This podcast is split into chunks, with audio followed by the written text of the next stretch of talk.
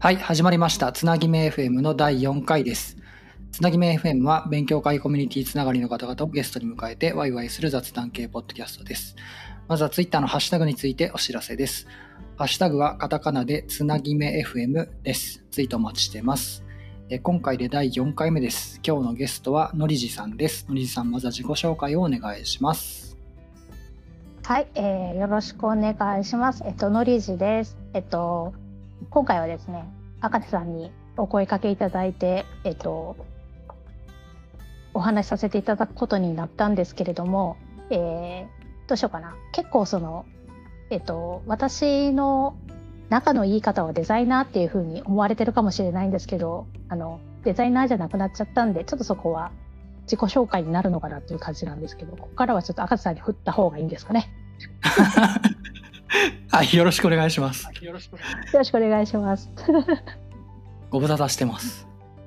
ご無沙汰してます。最後会ったのいつですかね最後あったの多分もうコロナ禍の前なので3年以上になるのではないかと思います。あれ、なんとなく僕覚えてるんですけど、あれじゃないですか。あの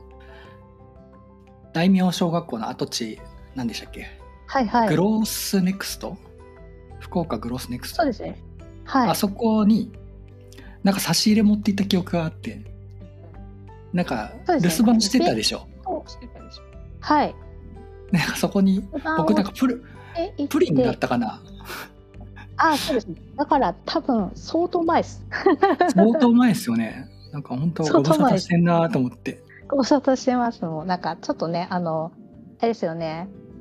なんか感覚的に分かんなくなりますよねなんかコロナ禍とかでもあんまり人に会えてないのでそうあそんう、なになもうったあっけれ、みたいないつだっけみたいなのがね、結構あって。そうなんですよいやもう軽くご無沙汰2です年はねこう人いにや会ってないっていそうそうなんですのよが軽く2年は会ってないいんではい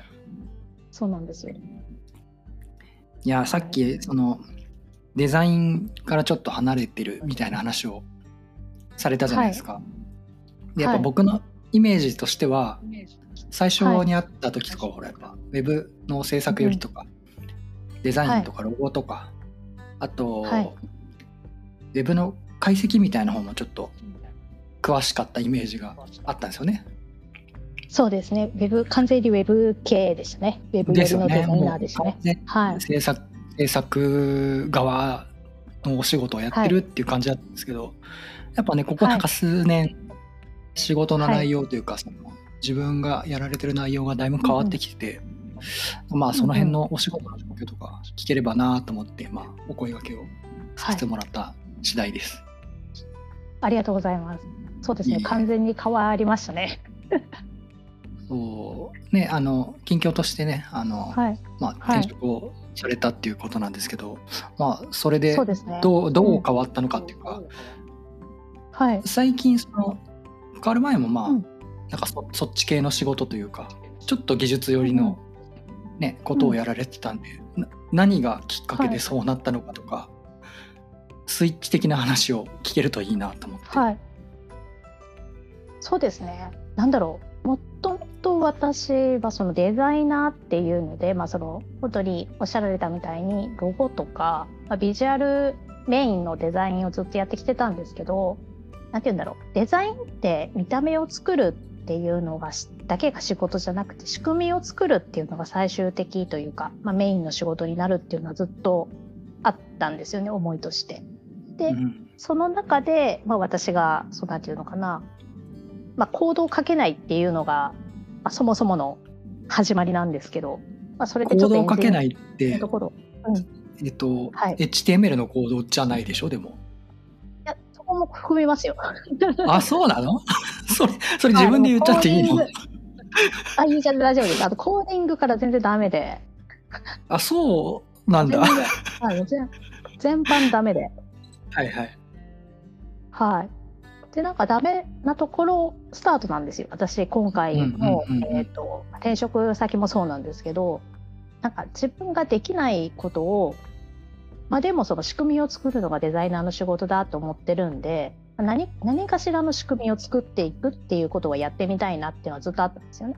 うんうんたまたまそこのなんだろう流れで、まあ、ノーコードっていう、まあ、最近いろんなところで出てくるうんノーコード、ローコードって言葉なんですけど、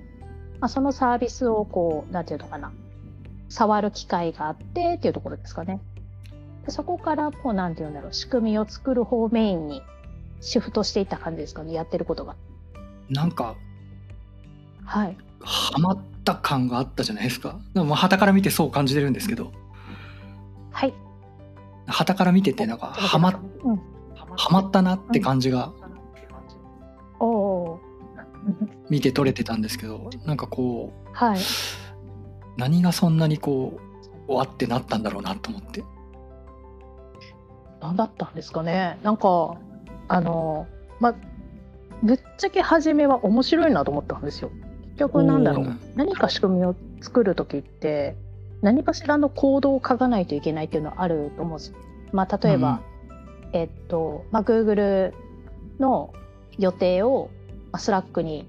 飛ばしたいってなったらこれまでって何かしらの言語で何かしらの処理を書かないとそれってできなかったと思うんですけど、それを全くコード書かないでできるっていう仕組みが目の前にあったら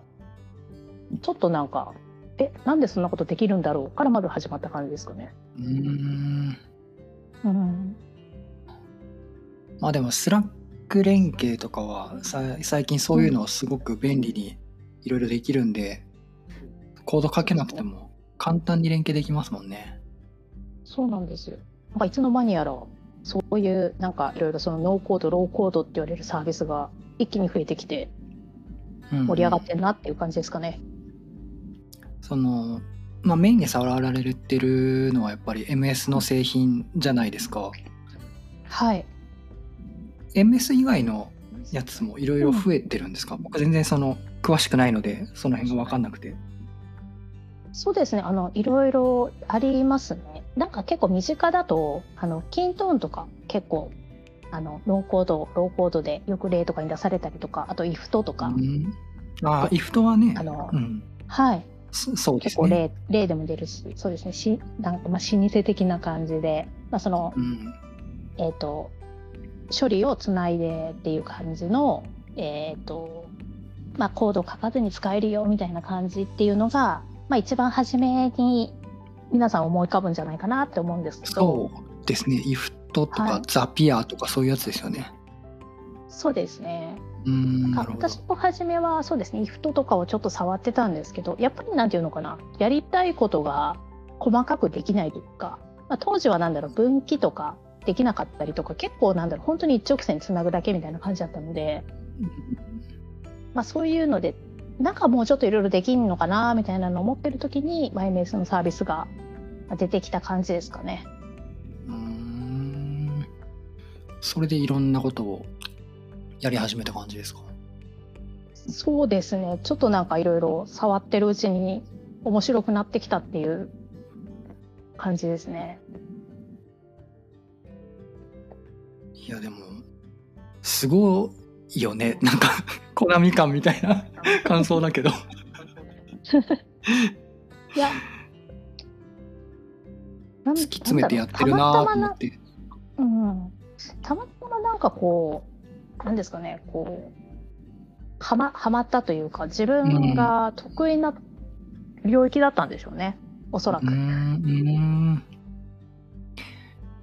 いや、でもなんか、いいもの見つけた感じしますよね。あ、そうですね。確かに。ななんんかか、あこう、うん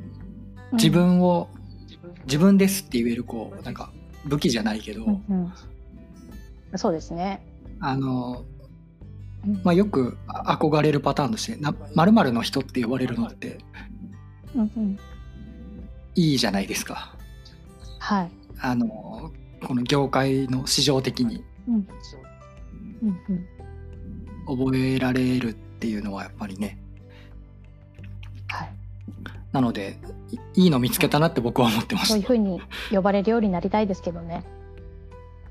そうですね。なんか覚えられたら嬉しいなっていう感じですかね。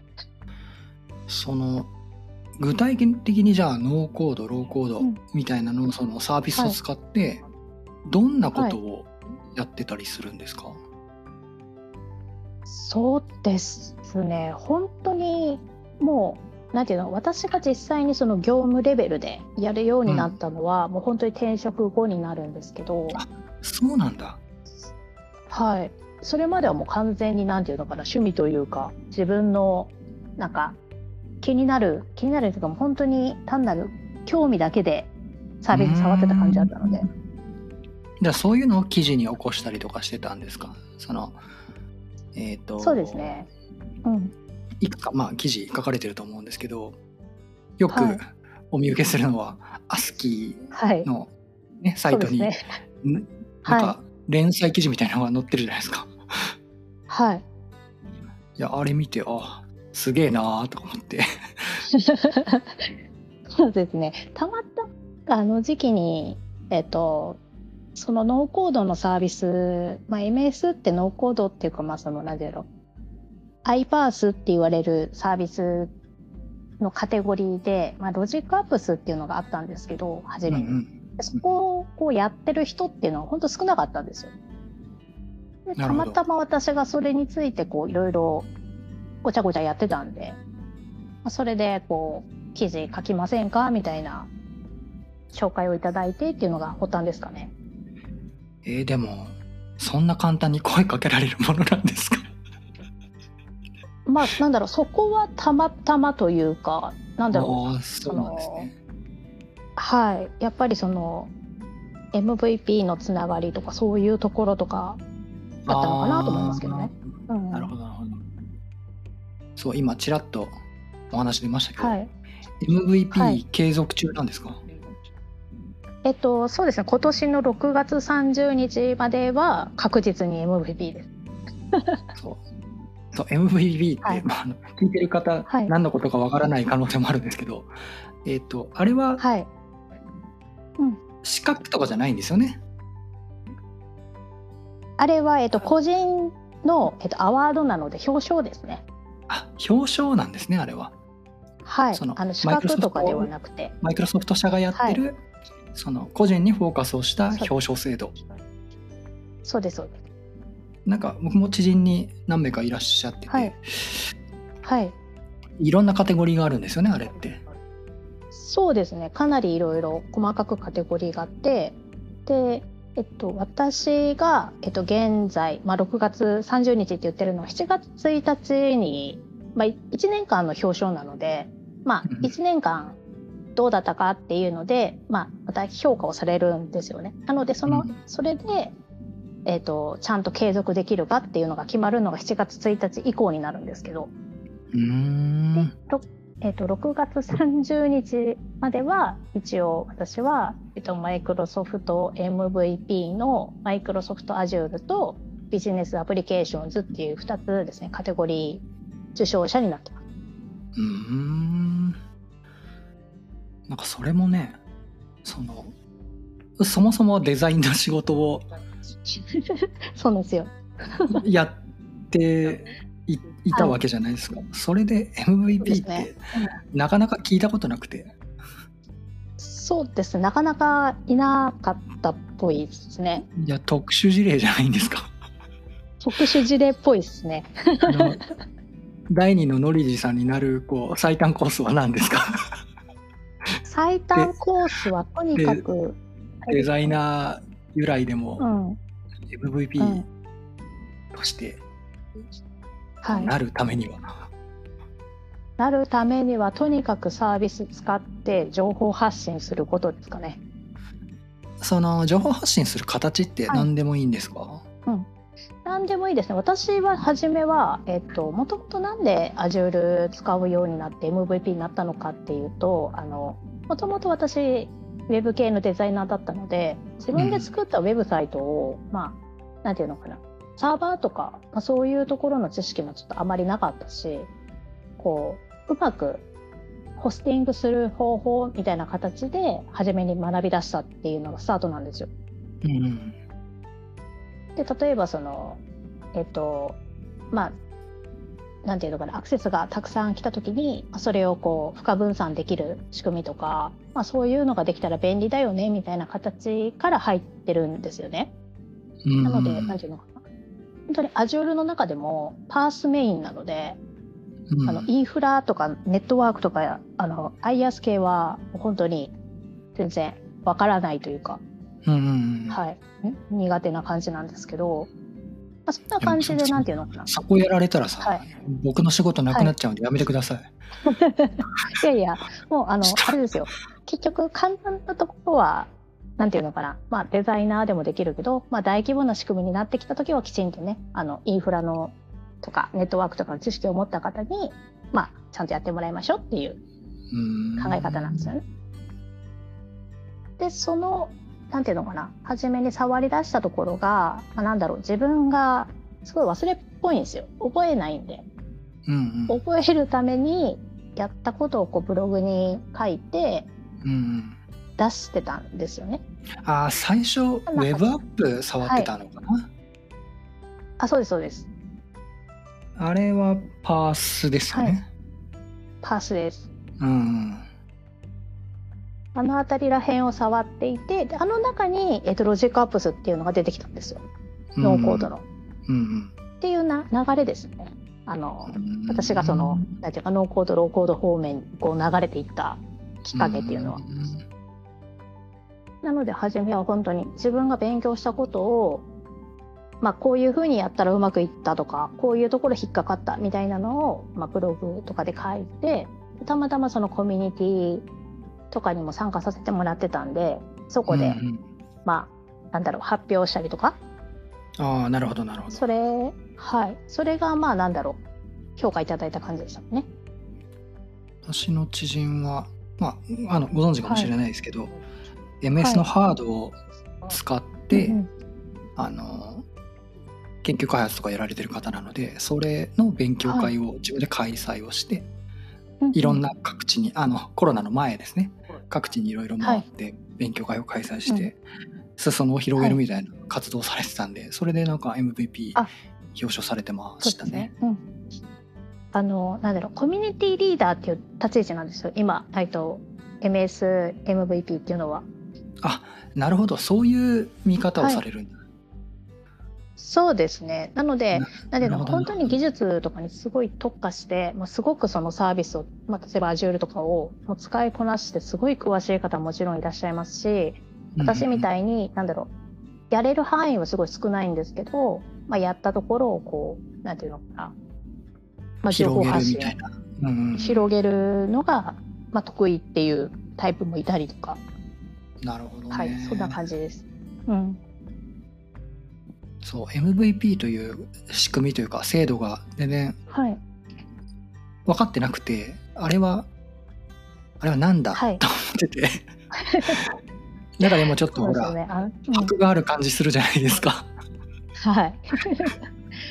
結構言われるのがなんか MS の社員なんですかとか言われたりするんですよ。あー関係者でなすかとか言われるんでるすほどけはいど、はいはいはいもう完全そにっかそっかはい独立うんですね、独立機関ですね。 MS が運営はしてるんですかねあ、運営はしてます。なるほどなるほどう運営はしてるしちゃんとその認定する人とかもきちっとその MS 側で選んであの、まあ、認定はされてるんですけれどもなんだろう普通の資格とかみたいにえっとなんていうの自分でこれだけやればこれだけ何点取れば MVP になりますとかではないんですよ。うんうんうんううんんそうでしょうねはい、なので、まあ、年間の活動量に対して、まあ、MS がこう表彰する「ありがとうね」みたいな制度ですねあれは。うんうんなるほど面白いはい、ぜひ次は赤さんも何触ろうかな なんか Azure, Azure とかでき来ていただいてちょっとはね触ったことあるんですよ、 はいはいアジュールも、あはいのなんだっけもうだいぶ前なんであれですけどはいスラックではい前職に英語しか喋れないはいあのデザイン寄りの方がいいて、はいはいはいで頑張って英語で喋ってたけど伝わんないこともあるし、うんで、はい。遠隔だからスラックでやり取りするんですけどこれきついなと思って、うんうん。で日本語打ったら勝手に翻訳してくれるやつを Azure 使って作ったんですよ、はいはい。それでちょっと触ったことがありますねなんか翻訳エンジンがあって API が、はい。であ、 MS そのうですね。翻訳エンジンめちゃ賢くてあれどんどん頭良くなるんですよ、はい。なんかあの使えば使うほど頭良くなっ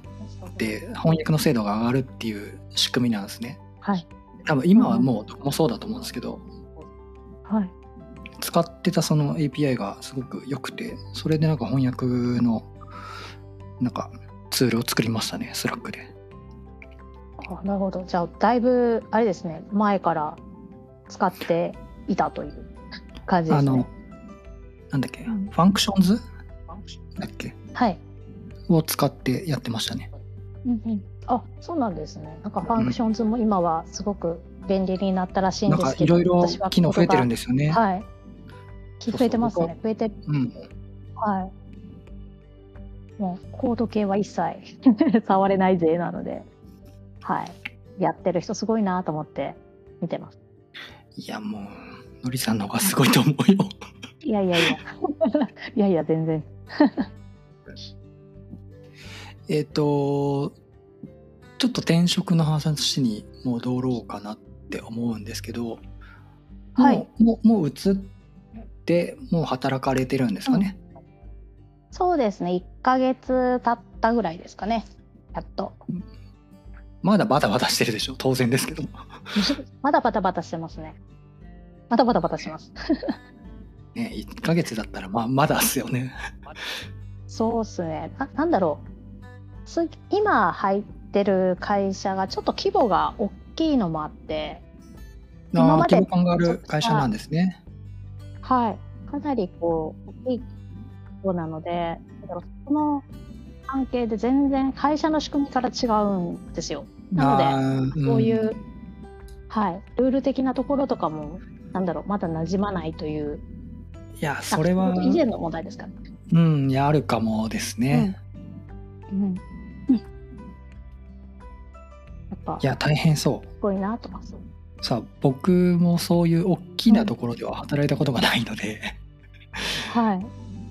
なんか制度面とかねなんかはい。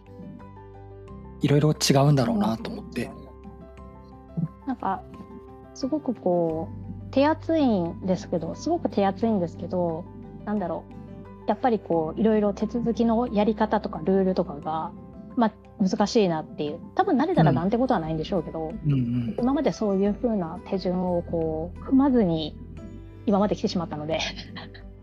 いやでもあると思いますねあそういうのはうん、まあ慣れの問題だと本当思うんですけどそうですねなんか問い合わせをするときに社内問い合わせをちゃんとしないとダメとかどこどこ部署の誰それさん宛てっていうのではなくてどこどこ部署に何とかについて問い合わせみたいな感じなんですよ。うわ大変そうもう もう大変そう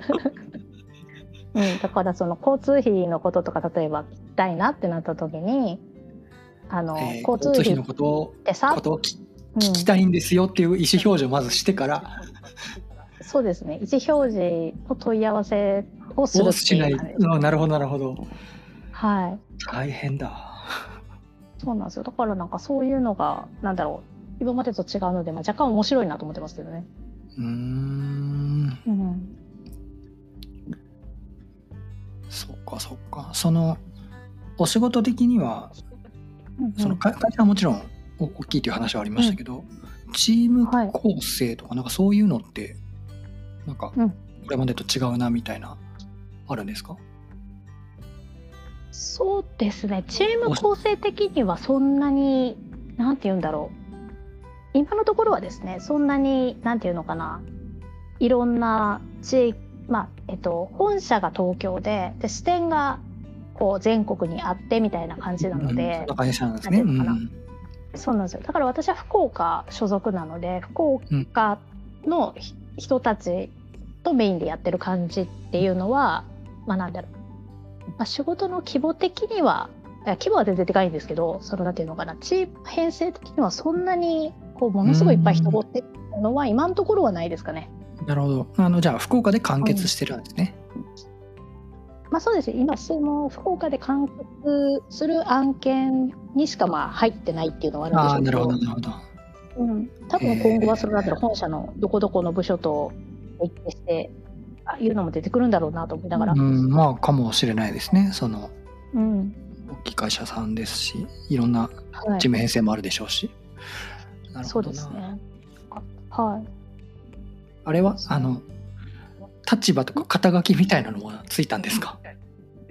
肩書きがですねよよくわからないん ですよ。あの言える範囲でいいですよな。全なん然。だろうあの、まあ、とりあえずデザイナーではなくなりました初めの自己紹介の時にちょっと言ったんですけど、うん。デザインメインの仕事ではないです。でもほらエンジニアはい、でもね、という感じで多も分。えんそうなんですよ多分エンジニアとかプリセールスとか多分そういう範囲じゃないかなってそ思うっかてプリセールスかなるほどそうそうカテゴライズするしかないのか、そうですそういう領域かなっていう そうなんですよだから前はねデザイナーですって言ってこう住んでたんで楽だったんですけどうんうんうんなんかこうあれですね社会人になって初めて Adobe がインストールされてないパソコンをこう支給されてるのでむずがゆくないですかもうなんかちょっと不思議な感じですねあ Adobe いねえみたいないやーすごいなそのその変わりよそうなんですよでもなんか結構変わったねって言われるんですけど私の中では変わった気はあんましてなくてただなんか Adobe 使って制作をしなくなっただけっていう感じなんですよ。うえーでも極端に言うと、わた私がデザイナーやってるようなもんじゃないですか、まあなんなんだろううん制作メインではなくなったんですけど、まあ、完全にデザインから離れてるかっていうとそうでもないしあーでもやっぱりそのつ強いですよ意識的なとねころで、はい、使うところもあるしいやーそれは強そうはい、ただ自分でこう手を動かして、まあ、ロゴを作るよとかサイト作るよとかいうのが本業じゃなくなっただけっていう感じですかね。うんうんうんでもやればできるわけですからねそうですね、まあ、そのなんだろうお手伝いできるところがあればですね、まあ、やってするごい感じかなっていうスーパーマンじゃんい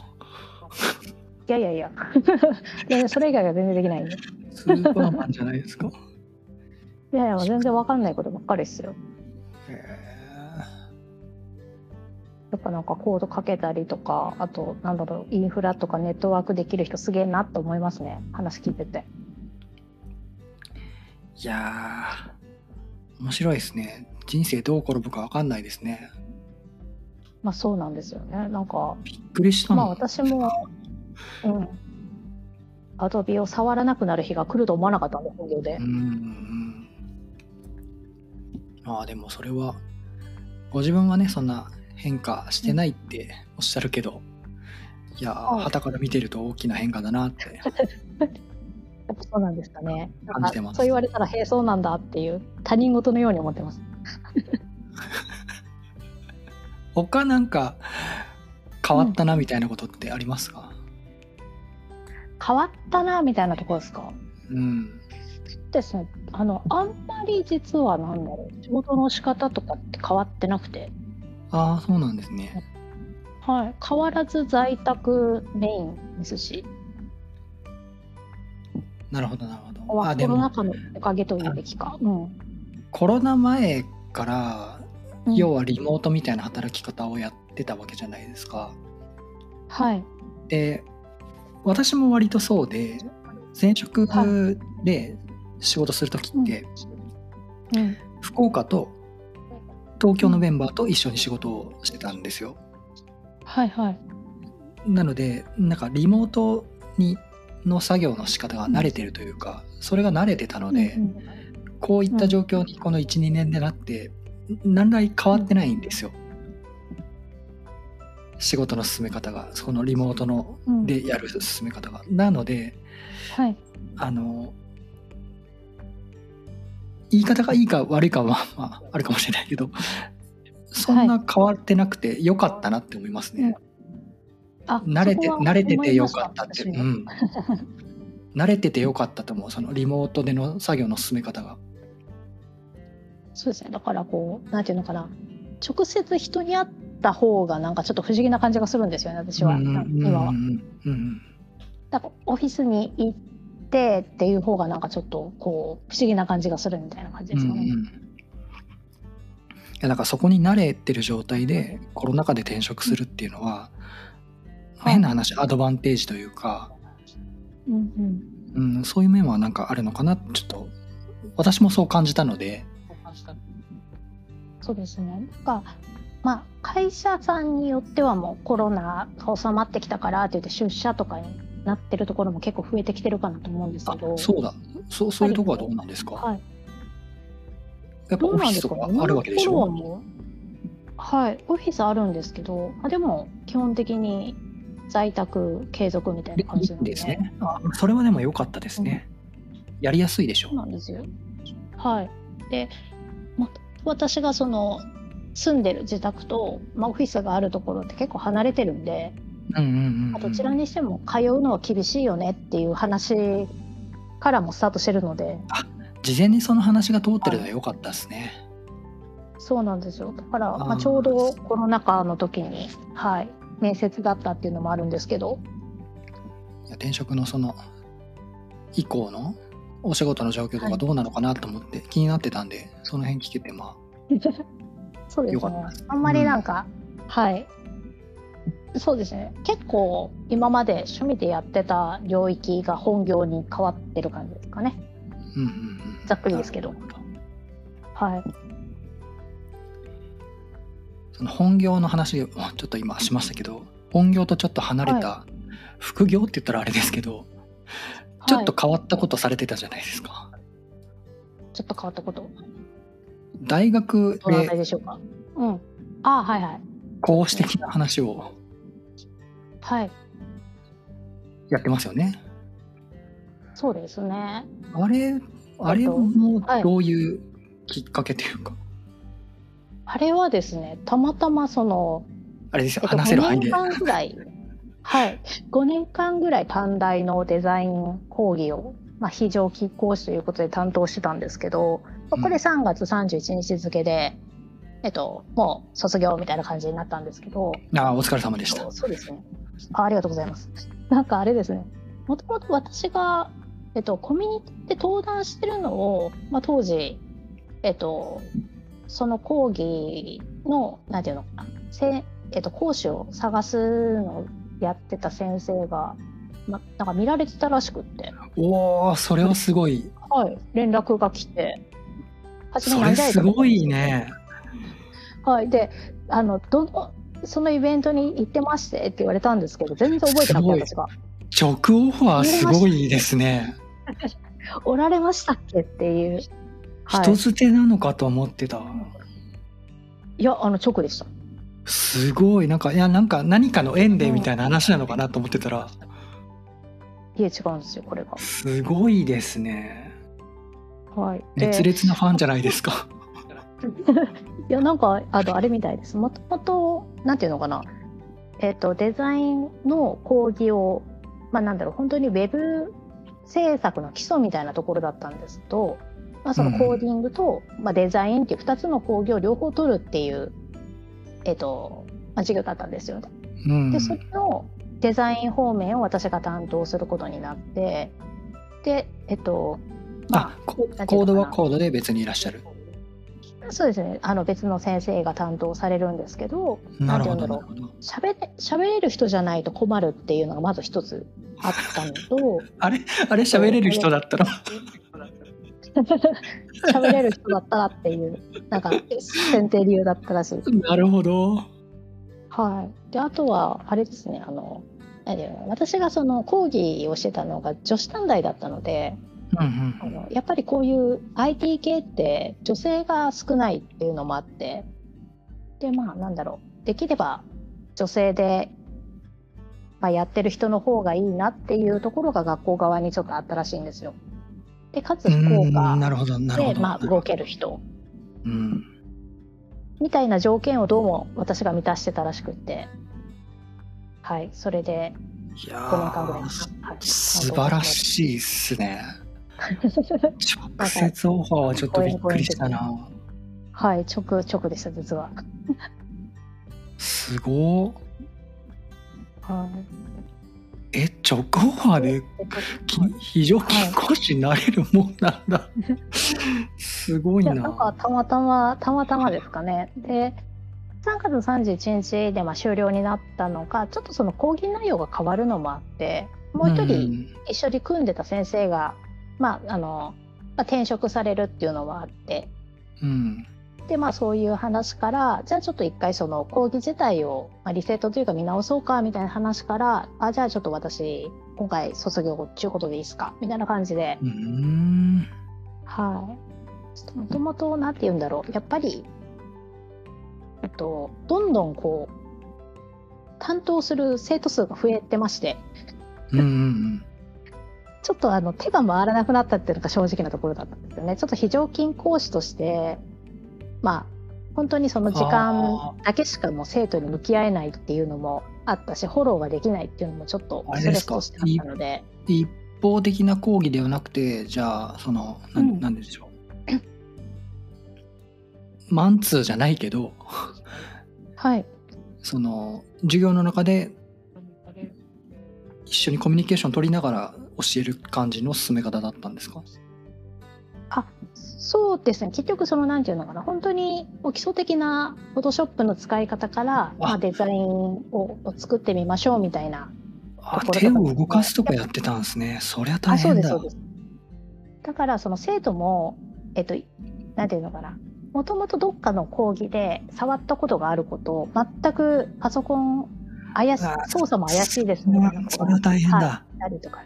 はいっていうまあハンズオンの勉強会とかめちゃくちゃ大変じゃないですかはいあれをですねあんな感じですねあれうわそれを想像するとむちゃくちゃ大変ですねはい、でやっぱりその分かりやすくこう資料を作って渡したりとかそういうのもあったので、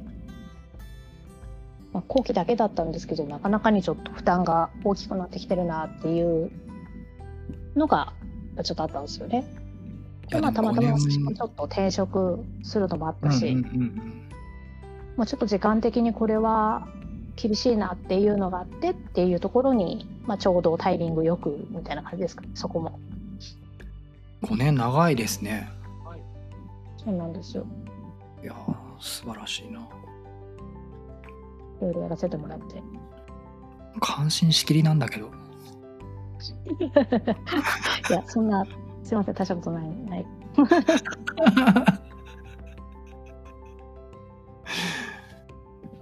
いやー面白いっすねマジですか。いやなんか仕事の話聞いてその大学の話聞いて、あとあとなんだろう、はい聞きたいこと何何があるかなあそうですよノーコード、ローコードの話に戻りましょうあ、はい。本が出るんですね 本が出るんです。本が出ると、振りありがとうございます。本が出るんです。約束したようにそうなんですよはい、約束したように、ここ仕込みのような、なんか番宣みたいな感じですいませんって感じなんですけど。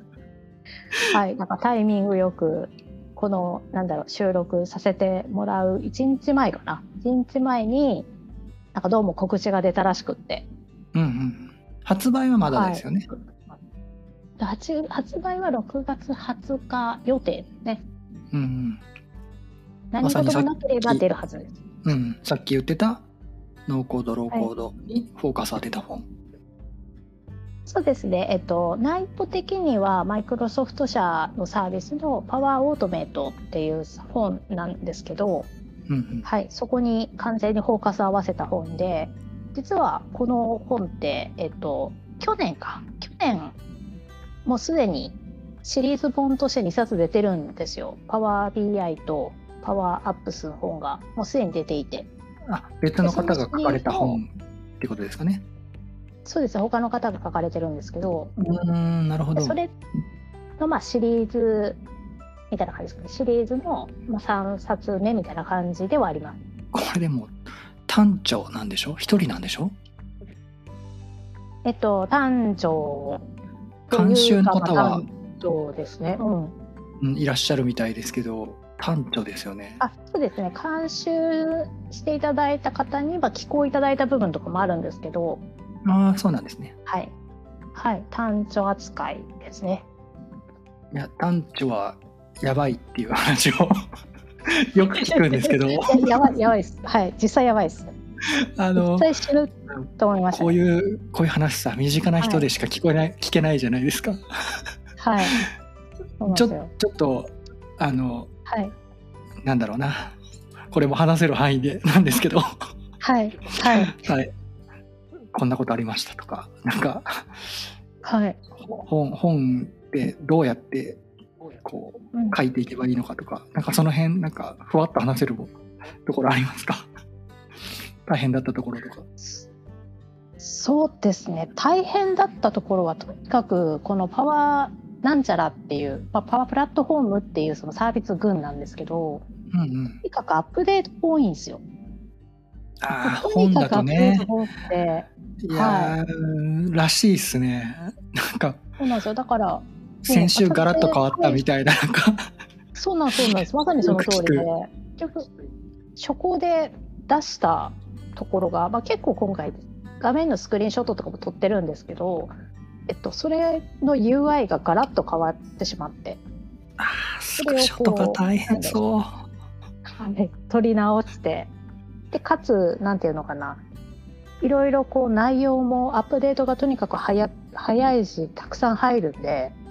もうそれを常に常に書き直していく感じですかね。うおー大変だもうそんだけ聞くだけで大変だなもうなんかそうですねもうずっとなんだろう結構早い段階からこれって実は書き始めていてまあいろいろあって、うんうんうんまあ、あの出版は今の時期になってるんですけどもう土日とか平日の夜とかずっと書いてましたねすごいなずっと書いてたしあとそうだな私の場合はそのアスキーさんの連載もあったのでそこと被らないようにというかネタ被るのは仕方がないんですけど文章同じものを載せられないので、あっちもやってるそもんれ用ねにはいそれ用につなんだろう、えー、とワークフロー作って検証し直してスクショ取り直して文章書き直してみたいな感じでやってましたねあの書庫を出すまでは。めちゃ大変じ ゃんはい、だからあれですよあの多分私のこの本は正語表めっちゃ出ると思います あれが違うこれが違うってめっちゃ正語表出ると思うんですいませんなんかもう先にもし買われる方いたらごめんなさいって言ってもう先に謝っときますすいませんあのまあはい知り合いでも本をね出してる人まはあい何かいらっしゃるんですけどはい本ってさはいあのなんだろう持って生まれた文章力をどうしたらいいのって思うんですよはいその辺苦労なかったですか、はいえっと、そうですね、もともと今回、この本を作るにあたってはも、えっと、もうすでに本を刊行され、えっと、このパワーオートえーパワープラットフォームの、まあ、関係本を出されてる方からの紹介だったんですよ。うんうんなので、なんていうのかな、もともと編集、担当編集の方が私のなんか、アスキーの記事とか、その、えっと、ブログとか読んでいただいていて、まあ、うんこの、この内容を書くだったら問題ないだろうみたいな判断はしていただいてたみたいなんですけど、うんすいませんちょっと音声がね一瞬だけ切れたんですよももう一回いいですかあ、本当ですか。うんはい。えっと、一応その、なんていうのかな。まあ、ブログとか、そのアスキーの記事とかをまあ担当編集の方が、もうすでに読んでいただいていて、はいはいはい。だから問題ないだろうみたいな感じで、あのおーお話しいただいた感じですね。なるほど。はい。ただあれですね、あの、ちょっと戸惑ったのが編集さんのやり方がちょっと違うっていう感じかな。それはどういうことアスキーさんと、まあ、今回だったら、えっと、省営者さんなんですけど、うんうんうんうんやっぱりなんていうのかな本と Web 媒体って違うんだなっていう感じですかね。あーなるほど。はい、結構なんだろう Web ってまあページ数も規定がないし書こうと思ったらいくらでも長く書けるんですけどやっぱりなんていうのかな、結構簡潔な内容にする方が求められるんですよ。あうん。あまり文章がこう情緒的にならないようにというかそこをな長くならないようにというか、うんうんまあ、言い回しも結構こう短めに、まあ、なんていうのかな読みやすくなるような文章っていうので書くんですけどウェブのなんか方書が籍の方はそれははいなんかちょっと短いかなとか言われたのでああ書き方違うっていうのはあるんですよね。あ、えそっかーねっていう。うん。ほんなんていうのか、本当に、本当に些細なことなんですよ。言い回し的なところで、まあなんだろう、結構、ウェブの方は、なんていうのかな、簡簡単にというか、簡易的に伝わるような方面を強強化するんですけど、本の方はより丁寧に説明する方を強化するんで。なのでちょっと、なんていうのかな、説明がえーこれまどろっこしくない大丈夫みたいな感じがあったりとかですねうーん。そういうのはちょっとありましたねまあ、手直しが効かないっていうのもまああるんでしょうねウェブと書籍の違いっていうそのうなはんですよはいまあ最悪本当に Web だったらあ間違えてるっていうところが分かればすぐその場で直せますもねん修正点にね、うんはい一一応その何だろう何月何日に修正しましたっていうあれは書かれるんですけど、うんうんうんうんでそれはそうでしょうけど英う語んう表現がんうんうんでも本の場合はね本にすってしまうとですねもうそこから、冊数が増えるタイミングじゃないとそうなんですよ改定入るところじゃないと修正が、はい、そうですよまあ、ね、よほど致命的じゃない限りはっていう、うん、うんうんうんそうなんですよ。そこがなんていうのかな、やっぱりこう、なんだろう、書いたことに対して、どんどん自信がなくなる んですよ。本当に合ってんのかな、これみたいな。それ読んでだからねすごいなんかはい、買った人はそれを読んです実際に手を動かすわけですからねそうなんでちすょよっとちょっと間違ってるとしんどいよ ねそうなんだから多分生後表いっぱい出るだろうなと思って そうなんですよだから結構そうだなもう何回も読み直すし何回もそのどまあ公式のドックスとかがやっぱり一番のソースになるから、まあ、うん内容確認したりとかもするんですけど、でもやっぱりなんだろうそこら辺はちょっとウェブとは違う緊張感はありますね。いやーいろんなことやってますね、本当なんかいろいろと感さ心すせていたるだいてますね。 本当に何がメインなんだっていう話ですけどね。いやー活動的っすよね。あの本人は全然活動的と思ってなくてどっちか言うとこう引きこもりが ね激しいんですけどねうん、うんなんとなく知ってます。はいもう家から出たくないし人に会いたくないっていうのがこうメインなんですけど なんとなく知ってます。 そうなんですよだからこうだからそ活動的な人たちから比べるとねはい、う、そういうね、なんとなく知ってるかうらん活動的だなと思ってうん。なん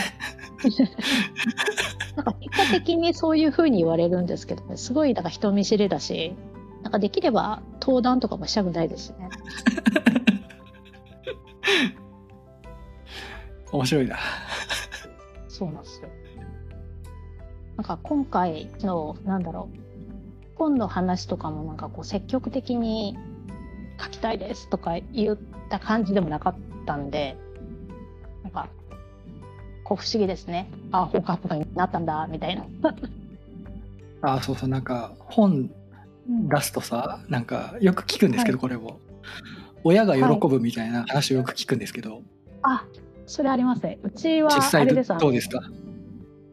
実際そうですね。実際なんかわからないくせに買うとか言ってますもんね。いや、買あってあもわからないやろって。いい話だ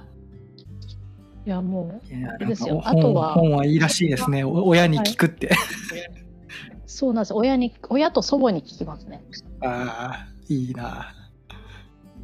だから、あ、そうだ、祖母といえば、あの、去年かな去年、あの、福岡市の市政だよりにインタビューを載せていただいてたんですけど、なんかその市政だよりが、あああの自分自身が、ね、福岡市の市政はい、載せてもらった、インタビュー載せてもらったんですけど、それそれどういうはいあ内容の、えっと、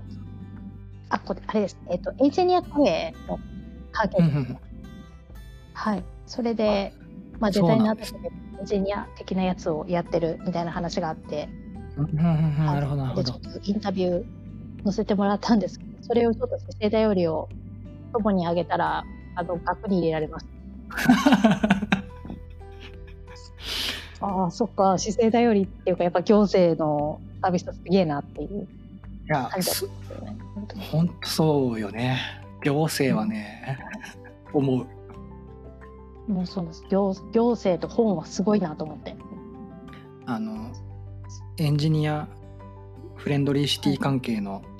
やつで、 はい。これ、はいこのポッドキャストでもちょっと前に話したんですけどうん僕もなんかインタビュー記事書いてもらったんですよはいはい。でそのページの一番下に福岡市のロゴが載ってるわけですよはい。これが親に聞きますね やっぱ聞きますよね。聞きますねなんかわからんけど福岡市のやつに載ってるらしいぞうちの息子は みたいなそうそうそうそうなんか、なんか、なんか乗ったらしいぞみたいな感じで、なんか親族がすごい盛り上がるみたいな。何の仕事してるか分かってないくせにっていう。そうそう何の仕事してるかわかんないんだけどうん、なんか乗ったらしいぞっつってそうなんですよ。うちも同じでした。そんな感じで、なんか親族の方が盛り上がっている。やーだからね姿勢関係のやつを ねはい。出たいなと思うねうん、そうですね。出れたらいいなってなりますね。出たらいいなと思いますねはい。ダさん的なはい。さあいろいろ話してきましたけどえっ、ー、と他なんか話し足りないこととか仕事以外のところの近況とかちょっと音がなんかありますかね飛んだかもしれないです。あれ音声切れちゃったはいえっ、ー、と放送事故が発生しまして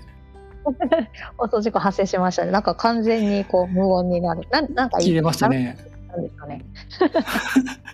僕が話を振った瞬間に全て が全てが無音になりました全部全部止まるって いう。なんなん何かこうどこまで聞こえてダメなダメなこたと言い ましたが。どこまで聞こえてたんだろう。なんか他なんか話し足りないことありますかみたいなことをは振 いっ。たんですけど、多分その手前ぐらいから聞こえてないですね。あ本当 はい。なるほどじゃあ改めて まあ仕事以外の近況とか、はい。はい。まあ私への質問でもいいですけどなんか他話し足りないことありますか、そうですね。僕はね大あ体のこうはい。聞こうかなと思ってたのは大体ふわっと聞きました、はい、私もなんかこんな感じかなと思ったのはお話ができた感じですかね。はいはい。じゃあちょっと最後の最後にちょっと事故っちゃいましたけど、 でもびっくりでしたこんなね。と急にはい急いにや音がなくなる。 本当ですよ、はいもうね一人で喋っててすっごい不安になってあれこれあこれはもしかしてやってしまったかと思 って全然音がしないっていう。あれってい怖う。怖かったはい。なんかそうですね。まあでもなんだろう。聞きたいことか聞きたいこととしてはそうですね。またこうあれですよねみんなで集まる勉強会みたいのってこう主催したいなとかそういうのってあるんですか発生ああする時りますよ。ありますけど、ずっと難しいなって思ってて。やっぱそうですよね。うん。か、でもうオンラインでやるっていうのがなんか主流みたいになっちゃってるじゃないですか今。そうそう、なんかそれを戻す必要があるのかっていうのと、うんうんえっ、と、戻す需要があるのかみたいなのとかもあって、うんうん結局参加しやすいじゃないですか、オンラインの勉強会って。そうなんですよね。すごくさあの参加の敷居を下げてくれたっていうのは、まあなんかすごい転換期だったっていうのがなんか自分の中で思ってて、勉強会に行くのって結構むず、難しいって言ったらあれあれだけどうんうんその参加したことない人にとってはかなり勇気のいる行動だったりもすると思うんですよね。うんうんそういう面を考えるとオンライン勉強会ってものすごくそのハードルが下がって参加しやすくなったし、うんうんあの録画を残すそのオンライン勉強会とかもはい増えてきてたりするので、後から見返すこともできるじゃないですか。うんでそういうその価値をなんだろうそのうん元のオフライン勉強会に戻して必要とされるのかどうかがなんかわかんないなっていうのもあって単純にその運営のイベントの運営をやるのは楽しいんだけどうんお大きいやつとかねやるとたもう大変な面ももちろんありますけど楽しいんだけど、はい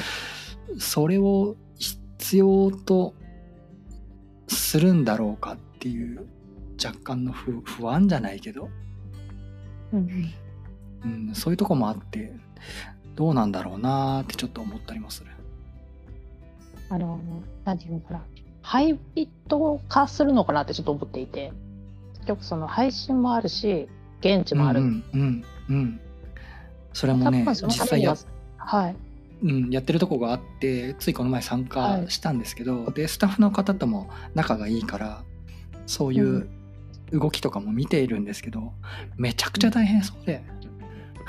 そうですよねだから配信機材とかもやっぱりちゃんとしたのがないとダメとかもあるしそうそうであ難そのしいですよね。現地配信するにはその現地配信に太い回線がないとうんうん、できないので、そうですうね、ん、もういろいろ大変だなと思ってハードルが上がっててだからそこはすごい思うんですよなんかこう参加者としては配信あるのですごいありがたいじゃないですかでもやっぱこう、運営する側からするとそんなにこうか軽々しくできるもんでもないぞっていう感じ負があ担っが上てがってますよねうんオンライン勉強会って。はい。だからなんか地域差もなくなって、ね、参加でしたい勉強会にこう気軽に参加できるのがいい反うんう面、んやっぱりこう、なんていうのかな。まあ、より仲良くいろいろ話をしていたっていう部分がなくなったっていうのもありますしね。ああそうですね。うん。なんかまあ実際その場であってこう雑談みたいのができてたのが今はちょっとなかなか難しくなってきたっていうところもあるし、そうだからあそういう勉強会でうん会ってた人たちと会えなくなってるのでこれを始めたっていうのもあるんでうんうん、このポッドキャストを始めたっていうのがきっかけもあるのではいなんか難しいですね本当。このコロココロナ禍のどうなんだろうなってコミュニティ活 動をちょっと、うん、どうしていくのが正解なのかもさっぱりわかんないし。そうなんですよでオンラインの勉強会とかやってもさっきみたいにねこう突然放送事故とか起きやすくなったりするし うんうん難しいですよかなりその家の環境に左右されてしまうっていうのもあるしうん。オンライン勉強会だと知り合いは増えないですね。だからうん、確かにそれは、うんその、まあ、登壇者とかだったらまた別かもしれないですけど一参加者としはいて参加して、うん僕こんなことやってるんですみたいな話すきっかけとかないわけじゃないですか、その勉強会の終わった後の、ね、雑談とかがないのでそうするとそうそうそうあの人こんなことやってるらしいよみたいなつながりで、今まで声がかかってたような仕事関係とかね、そういうのがなくなってるので、うんうんそういう意味で言うとな寂しいじゃないけどチャンスが減ってるというか、うん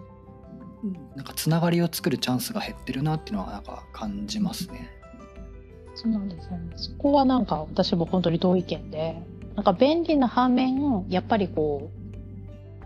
う、なんていうのかな、すべてがそれで OK かってそうでもないよなっていうのをちょっと感じたので、うんちょっとあの質問というか、お聞きした感じです。まあまあオフライン勉強会はやりたいですよ。そうですね。ちょっともうちょっとこううん時勢が落ち着いたら、ねやってみたいなと思うんですけどね、久しぶりにこのマスクの状況がねどうどうなるのか、そう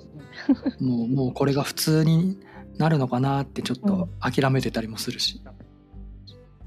確かになんかもう慣れ慣れた感じもありますしなんかマスクないとうん逆にちょっとなんか落ち着かないみたいな、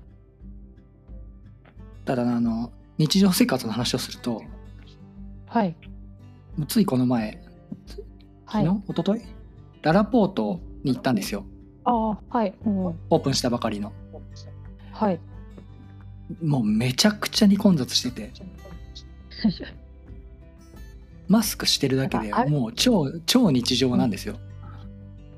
もうなんかあれですよね歩いて行ったって言ってましたねしかもあそうそうそうそうそうそうそうなんですあのすごいな健康のためにね徒歩で行ったんですけどいやもう店入ったらねもうんうすごくて人がもう超ごった返しててうんなんだ日常戻ってるじゃんって思ったんですよ。 でこうこれだったら勉強会やってもいいんじゃないってちょっと思ったりました。うんそうなんですよね、うん、まあこれで何も起きなきゃいいですけどね。そうなんですよねまあなんだろうもうちょっとかなっていう気もするんですよねなんか今やるのもちょっと早いような気もするなっていう思い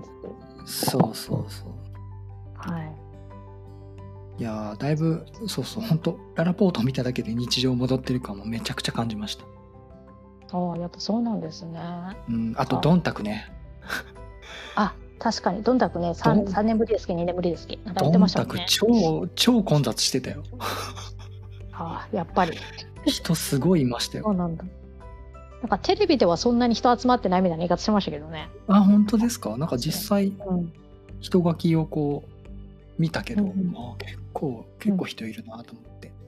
いやでもまあ、前世紀のドンタクと比べるとだいぶ人は少ないんでしょうけど、うん、それでもまあまあ集まってましたね。うんまあ、でなのもで、あれですわはいこっちも人がもう駅とかもやっぱ人が増えてるんでうん、はまあワイワイ楽しくやれる場を提供できるといいなとは思いますね。いそうですねちょっと今後そういう方面に行けばいいなとはい。さあそんなとこですかね。はいですねいやーいろいろ話せて楽しかったです。あいやいやこちらこそありがとうございますいえいえなんかちょっと、はい、放送事故的な話がなかったかなってちょっとあ のびっくりしてるんですけど大丈夫だったと思います。あの切れたところはうまいこと編集してなんとかします。ああよろしくお願いしますはい、じゃあ最後えっ、と。はいもう一度ツイッターのハッシュタグについてお知らせをして終わりにしたいと思います。はいはい。えっ、と、ハッシュタグはカタカナでつなぎめ FM です。ツイートをお待ちしています。はい。えーということで、今回のつなぎめ FM 第4回ですね。4回はのりじさんをお迎えしてお話しさせてもらいました。のりじさんどうもありがとうございました。ありがとうございました。はーい、どうも。